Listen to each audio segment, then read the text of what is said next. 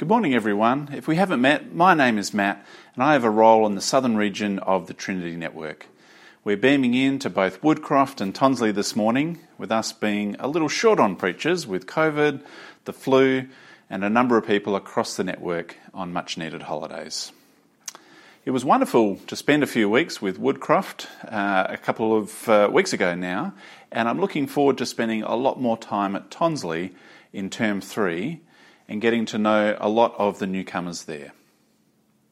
So, as I'm only just getting to know many of you, I chose a psalm to preach on that's close to my heart the Psalm of Lament, just read, Psalm 77.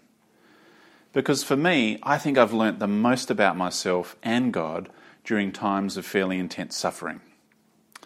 Eleven years ago, I was two months into my first year of ministry. I had a congregation to look after at Trinity Church Adelaide, and then on a Friday morning came a phone call from Dad that my brother, who'd had a long running battle with depression, was missing.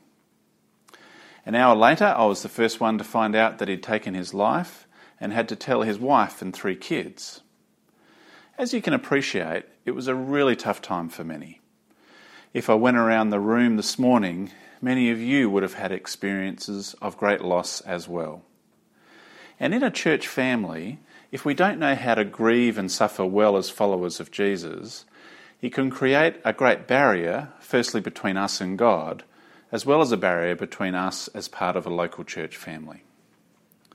As we look at our brothers and sisters in Christ who are enduring great trials, we often have a great heart to help. But for many of us, we don't know what to say or think we have to have the perfect Bible verse or theological reflection. And because that's elusive, we often end up not saying much at all. As a pastor, I know that for every announcement of a new baby, there are those having great difficulty having kids. For every wedding announcement we want to celebrate, there's always someone grieving of a lost relationship or a difficult one.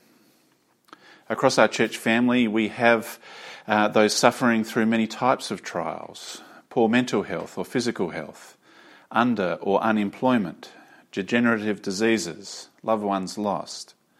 And if we don't have the culture or ability to talk about these things with one another, we can operate somewhat superficially. And even more importantly, if when suffering strikes we don't know how to relate to God, it can be quite spiritually deadly too.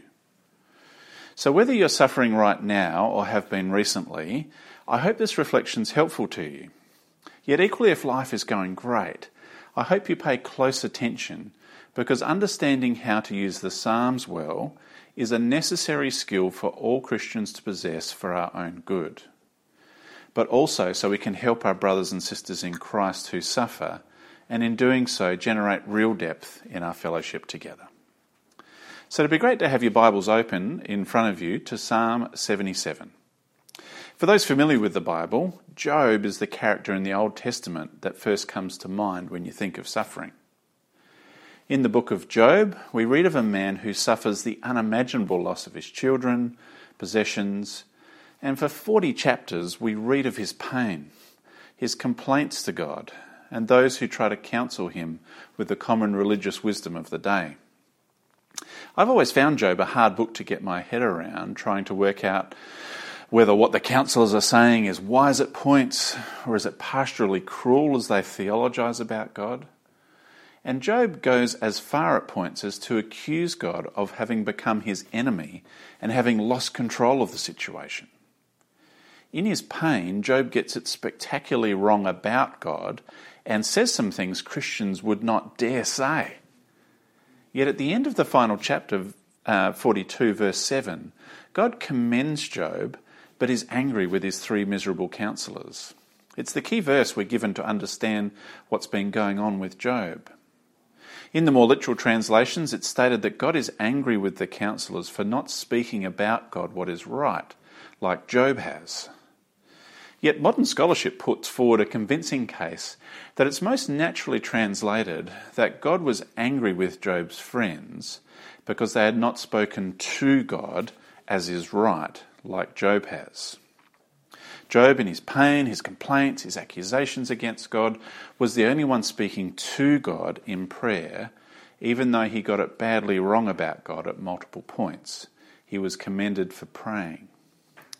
Yet God's anger burned against Job's miserable counselors because, as some believers tend still to do in crisis today, all they did was stand around and speculate about God as Job suffered, instead of speaking to God in prayer. When suffering comes, God, as a loving Father, wants us to pour out ourselves in prayer to Him. Even if in our pain and anger we get the content wrong, we want to be people who speak to God as is right. And it's that understanding that helps us grasp hold of the Psalms, which give us a spiritual vocabulary and model of how to do so. 41% of the Psalms are what we call Psalms of Lament, where we read of the psalmist pouring out their fears, their doubts, their complaints. Many, like Psalm 77 today, level accusation at God like Job did. As we unpack it, I want to say that the Psalms are not written for us to develop a theology of suffering. Rather, they are written for us to help us practically, at our time of deepest need, to speak to God. Because not speaking honestly to God during times of suffering or going quiet on God can cause us great spiritual harm. And if we feel we have to put on a brave smile at church when we're suffering and say something theologically sound that we don't really feel at that point, it's damaging for our life together too. One of the modern greats in Psalms scholarship, Jamie Grant, critiqued the problem well, saying, When did we all decide that the God who knows everything, that loves us dearly and knows our hearts, prefers us to mouth polite, theologically correct lies to him instead of pouring out the truth of how we really feel. With that in mind, let's turn to Psalm 77, a great psalm that gives us vocabulary to express our feelings to God when we're pretty low. It's thought to be a communal lament written to be said or sung together during a time of calamity for the people of God. You can very much imagine it being used by the Jews during the long decades of the exile in Babylon. But I think the lack of historical context is actually a real gift from God to help believers of any age appropriate these words as needed. The first nine verses resonate so well with us when we're in deep suffering, suffering, and God seems absent. Look there, verse 2, that idea of distress seeking God and not finding comfort. It's shocking for us that the psalmist would be so blunt, yet so real, verse 3 I remembered you, God, and I groaned. I meditated, and my spirit grew faint. You kept my eyes from closing. I was too troubled to speak, verse 4. And in verses 7 to 9, the tone gets even stronger, asking if God has rejected them. Had his apparently unfailing love vanished? Has his promise failed? Has he forgotten to be merciful? Many of us, by default, would think we can't speak to God like that. But let's have a think about what lamenting actually does. It's much more than just expressing sadness. We're voicing complaint to God, and I think that's a good thing. An atheist can rant and rave all they like, fully expecting it to make no difference at all. Yet, as believers, we're expressing faith when we voice complaint like this. We're saying to people who watch on as we suffer, and boy, do they watch on to see if this Christian belief is actually worth something as we lament, we're saying to others, we believe we have someone to complain to, and we believe it makes a difference. As we lament, we're saying to others, we believe we can communicate honestly with our God and have a relationship that can weather the severe tests that suffering brings. There is something extremely profound to see a believer in the pits of despair and hurt just pouring themselves out to God.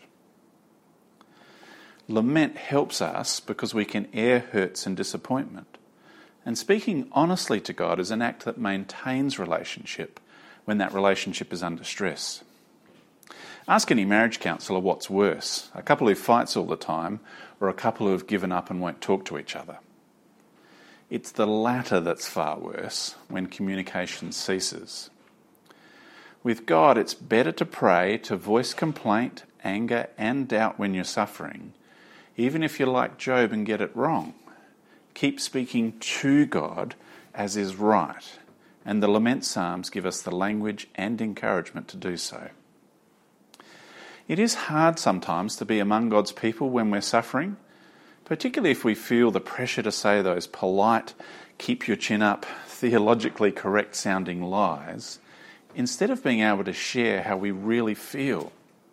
It can be hard if you feel like as soon as you express doubt, complaint against God, anger perhaps, that people will try and freak out and help you say something a bit more theologically correct. I'm sure we'd find it much easier to be amongst us in times of trial if we were confident people might love us and simply lament with us. Recapturing the Psalms of Lament can help us get there together. I suspect one of the reasons we might not find Psalms as helpful as we should is because of that movement from lament to praise. We can read, for example, the first nine verses of Psalm 77 when we're suffering and think that sums up exactly how we're feeling perfectly. It's so raw, it's so real. Then the appeal to God, the statements of faith and confidence in verses 10 to 20, can actually make us feel worse because we think, well, I don't have enough faith to say that at the moment. And it makes you feel like you've failed again. And something like Psalm 77, written to give you comfort, can actually cause you more pain. So it's super important to know how to use the Psalms and know that Psalms are like songs written today. They're often written over a period of time, or even if they were written in an afternoon, can express an emotional journey that may have taken years, like a modern song of loss and finding love again from Taylor Swift. It's okay for you this day to be in a place where you might only be able to pray the first nine verses of Psalm 77 and simply long to be able to say the last 11 with conviction and confidence. But the Psalms don't just give us a hope for moving from lament to praise, they do give us guidance on how to do so. Nearly all the lament Psalms do move to praise, all but Psalm 88. As you read the laments, as you pray them, look at the actions the psalmists have undertaken which move them to praise. They remembered the deeds of the Lord, verse 11, his miracles long ago. He considered or pondered God's works, verse 12. He meditated on all God's mighty deeds and considered his ways. At a time of national calamity, it's appropriate the psalmist remembers a time of God's great rescue of the nation. For us, recalling Old Testament history is helpful, but we often thirst for something a little more in times of suffering. A great thing to do is to reflect on, the on Jesus on the cross, suffering the wrath of God against our sins so that we don't have to. You can do that powerfully with Psalm 22. It's the psalm Jesus prayed at the time of his greatest suffering as he hung on the cross. Whatever the psalm meant to King David as he wrote it uh, hundreds of years before, it finds its greatest fulfillment in Jesus when he mouths its opening line, My God, my God, why have you forsaken me? The opening line of Psalm 22, which prophetically says so much about the cross. All who seek me mock me. A pack of villains encircles me. They pierce my hands and my feet. They divide my clothes among them. And it finishes with the great claim that future generations will be told about him, proclaiming his righteousness, declaring to a people yet unborn that he has done it. Speaking about the Messiah who would reconcile God and man, it's a wonderful encouragement that God keeps his promises and tells of God's ongoing work around the world this day through his church, proclaiming the great news of Jesus. Reflecting on God's past actions like the psalmist does is a great thing to do when we're feeling lost in the present. God's action on our behalf on the cross is the greatest of them. Yet coming through great trials and out the other side with God takes time. So don't beat yourself up if progress is slow. For today, however, there's one final challenge to alert you to that we face when using the Psalms of Lament. Many of us who love God treasure the gospel of Jesus, believe God can act in our world, but actually work on the assumption that He usually doesn't. The Psalms challenge us uh, because there's either an implied or explicitly stated call for God to act now in this life for our good.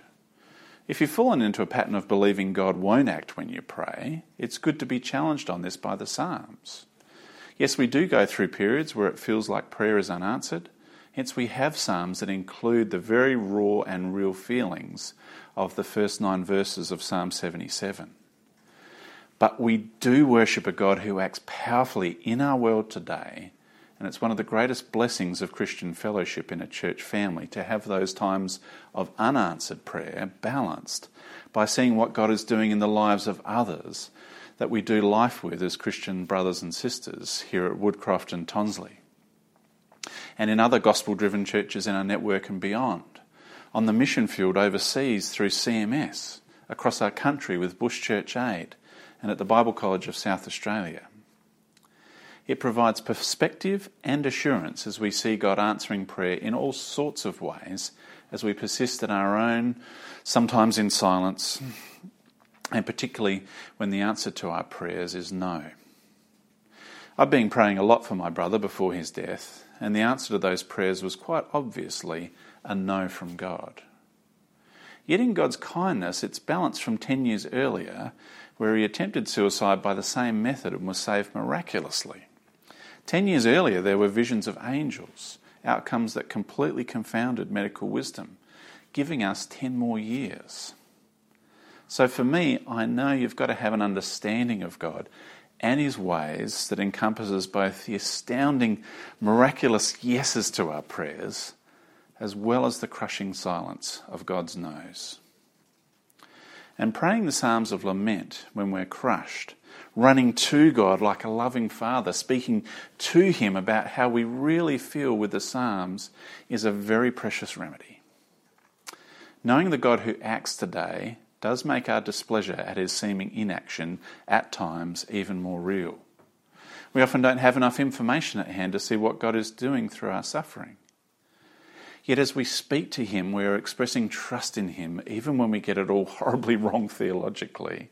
In our pain, we might overstep, but we keep speaking to God with psalms like this one because we have a God who cares Follow the psalmist's lead in remembering times where God's presence in your life was keenly felt. Consider his ways to previous generations. Meditate on his word. Long for God's answer, and however long it takes, when it comes, declare his praises, praises like the psalmists do.